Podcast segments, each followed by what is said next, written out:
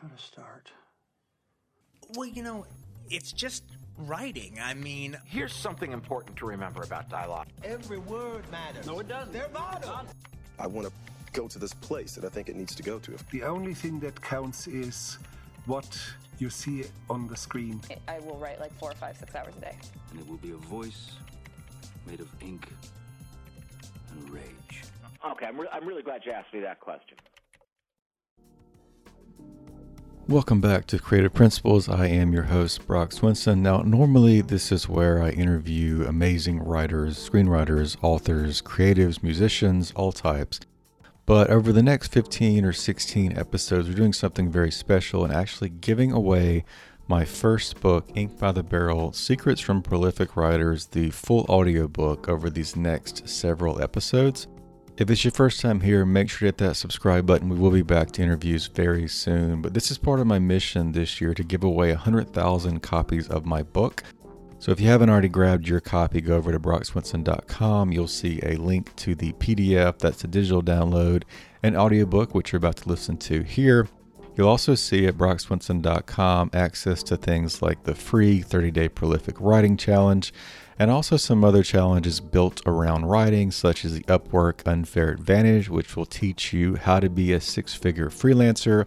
You can also find courses such as how to write a nonfiction book in 12 weeks and some upcoming screenwriting and TV writing courses as well, along with my brand new one on one mentorship, Storyteller Launchpad. All that's over at brockswinson.com. But now let's jump into Ink by the Barrel Secrets from Prolific Writers.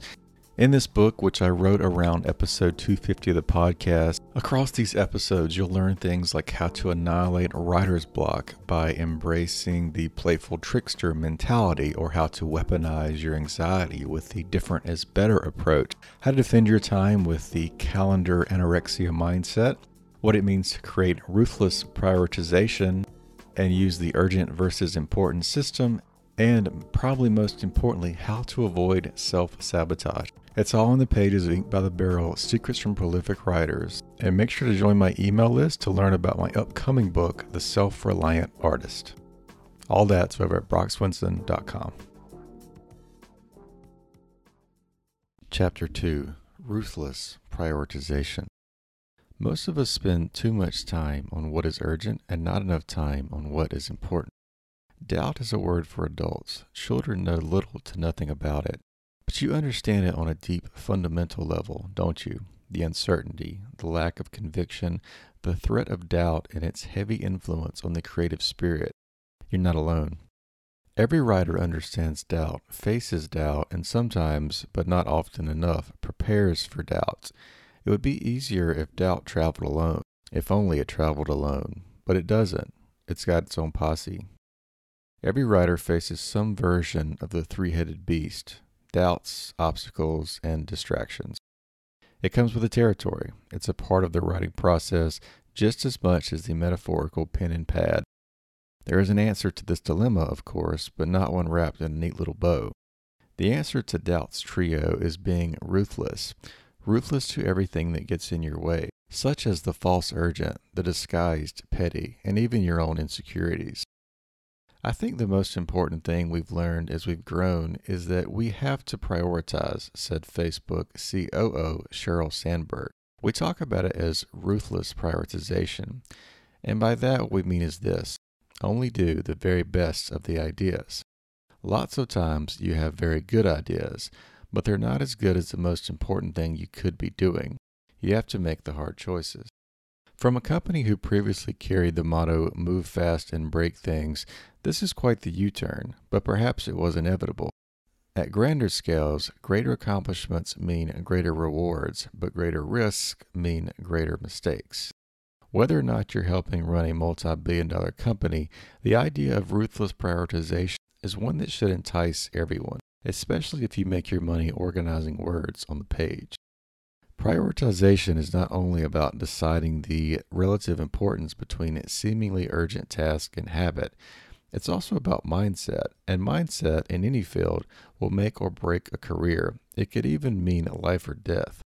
As World Cup alpine skier Bode Miller once said, If I'm at the starting gate and I get a thought I know is counterproductive, that thought could kill me. I'm going 85 miles per hour down a sheet of ice wearing blades.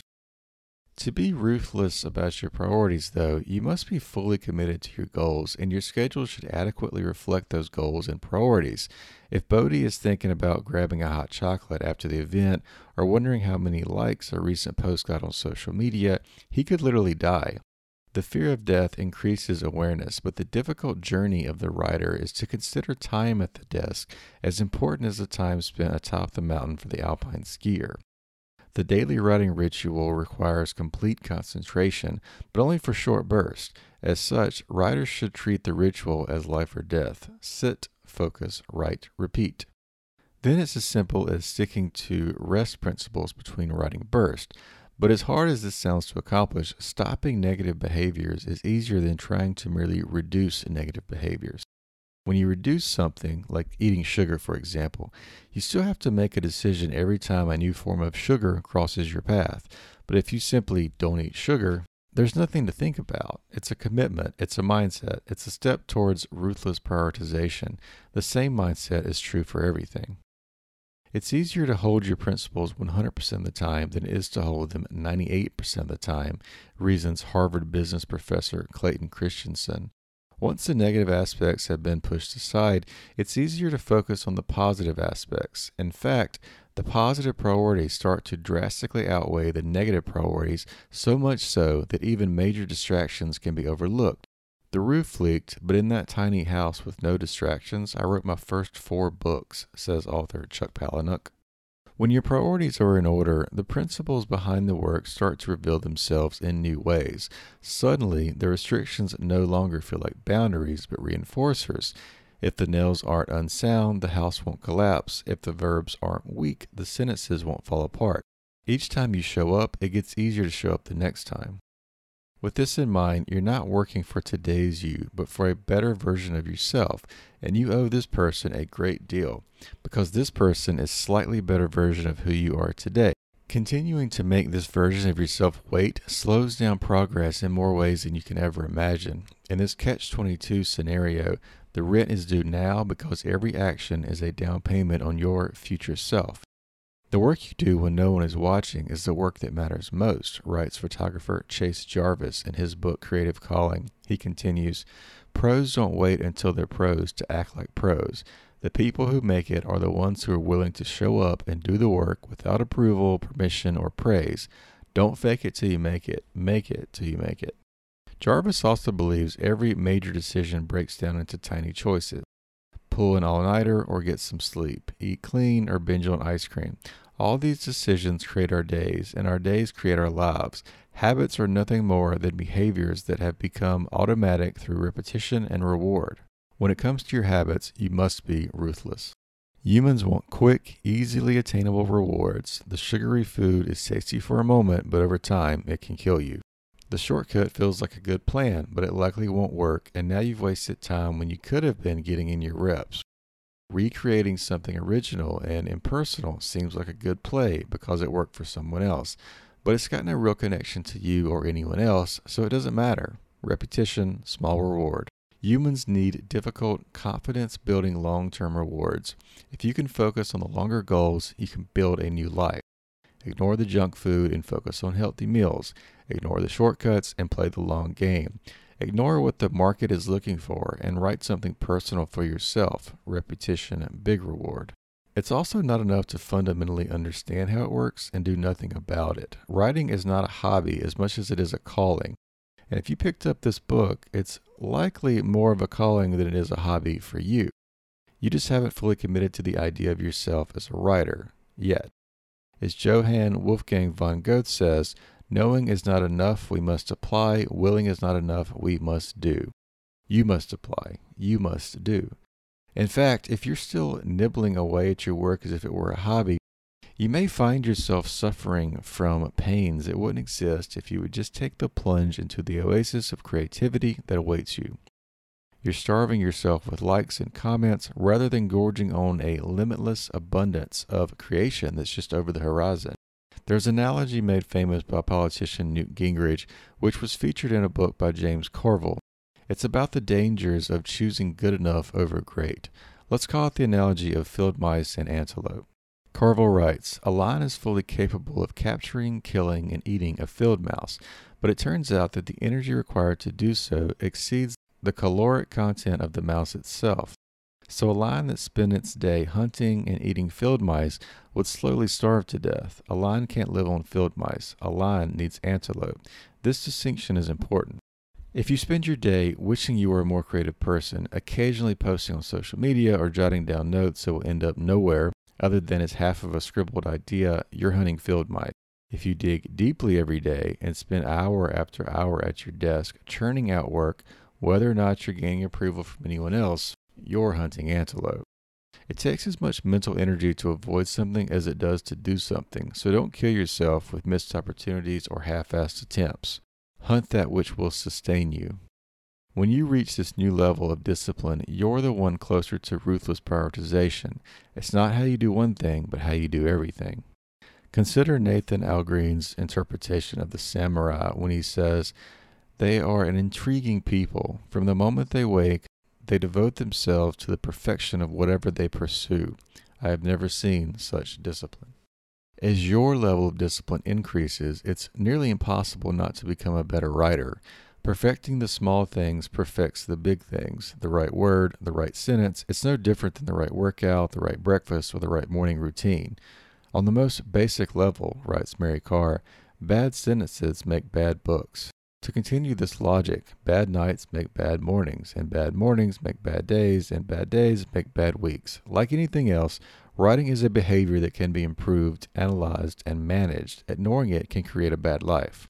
But the process is more important, in some ways, than specifically what you're going to do with the process.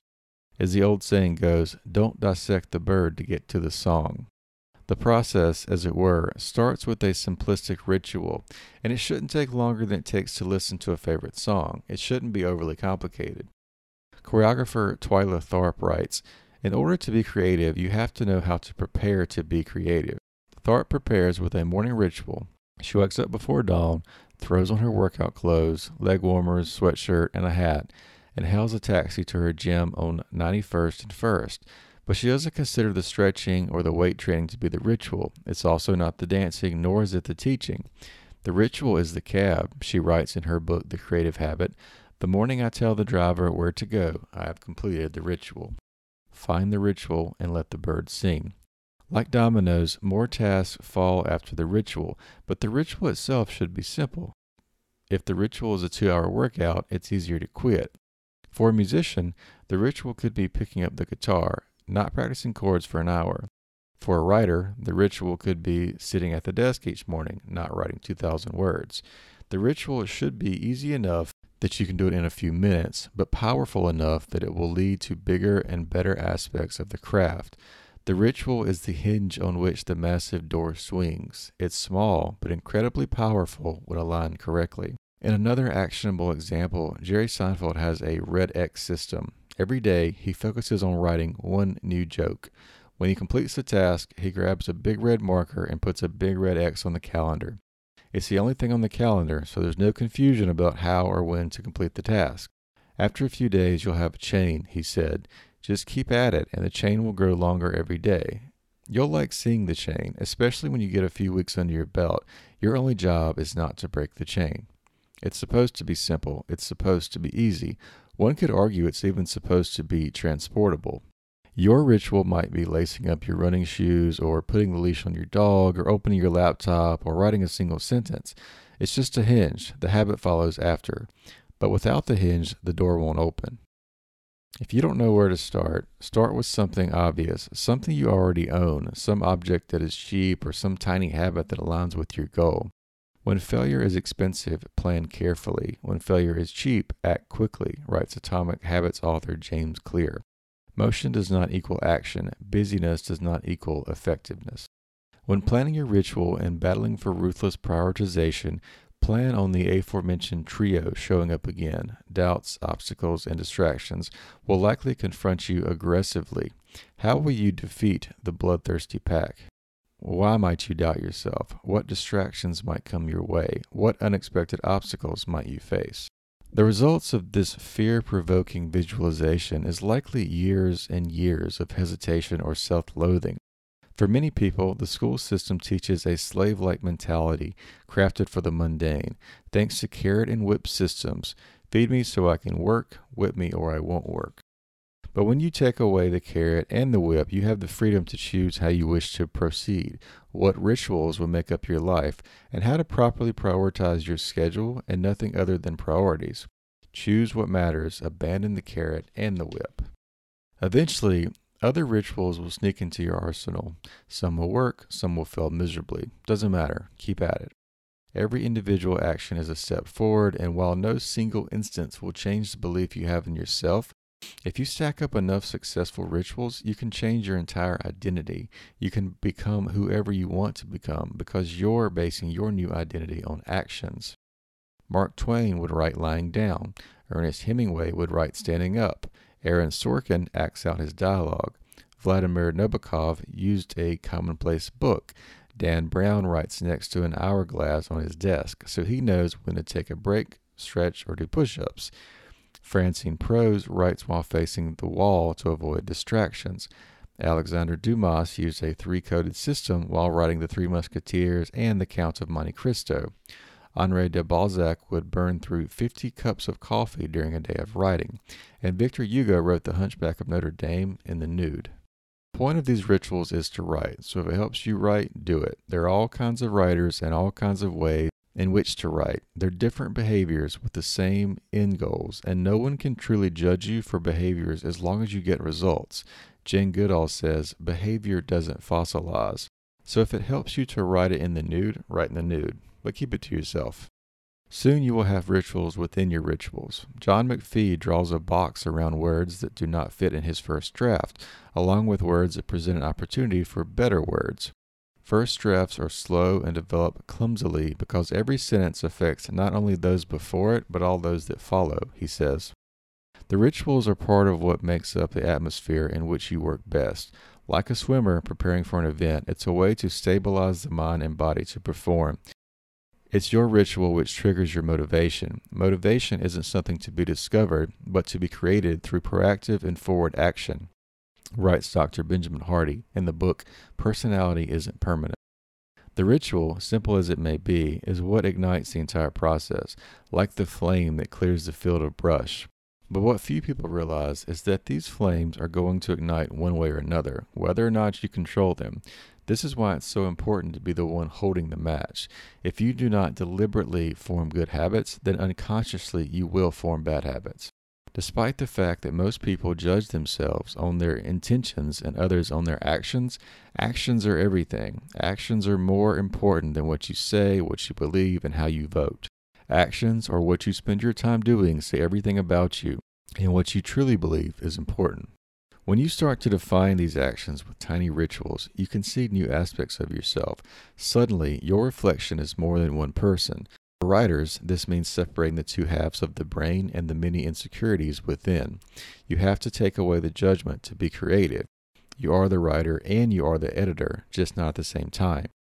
As Kevin Kelly writes, separate the process of creation. You can't write and edit or sculpt and polish or make and analyze at the same time. If you do, the editor stops the creator. While you invent, don't select. While you sketch, don't inspect. While you write the first draft, don't reflect. At the start, the creator mind must be unleashed from judgment. Once you have your priorities laid out, you can figure out whether or not they work. First, you measure, then you manage. There are all kinds of writers and all kinds of methods, and any method that helps you to say what you want to say is the right method for you, writes William Zinsser. It's within your chosen method that you will discover who you are and what you're passionate about. As for those of you who are confused about your passions, that's no problem either. Most passions are actually discovered in hindsight. Action brings passion.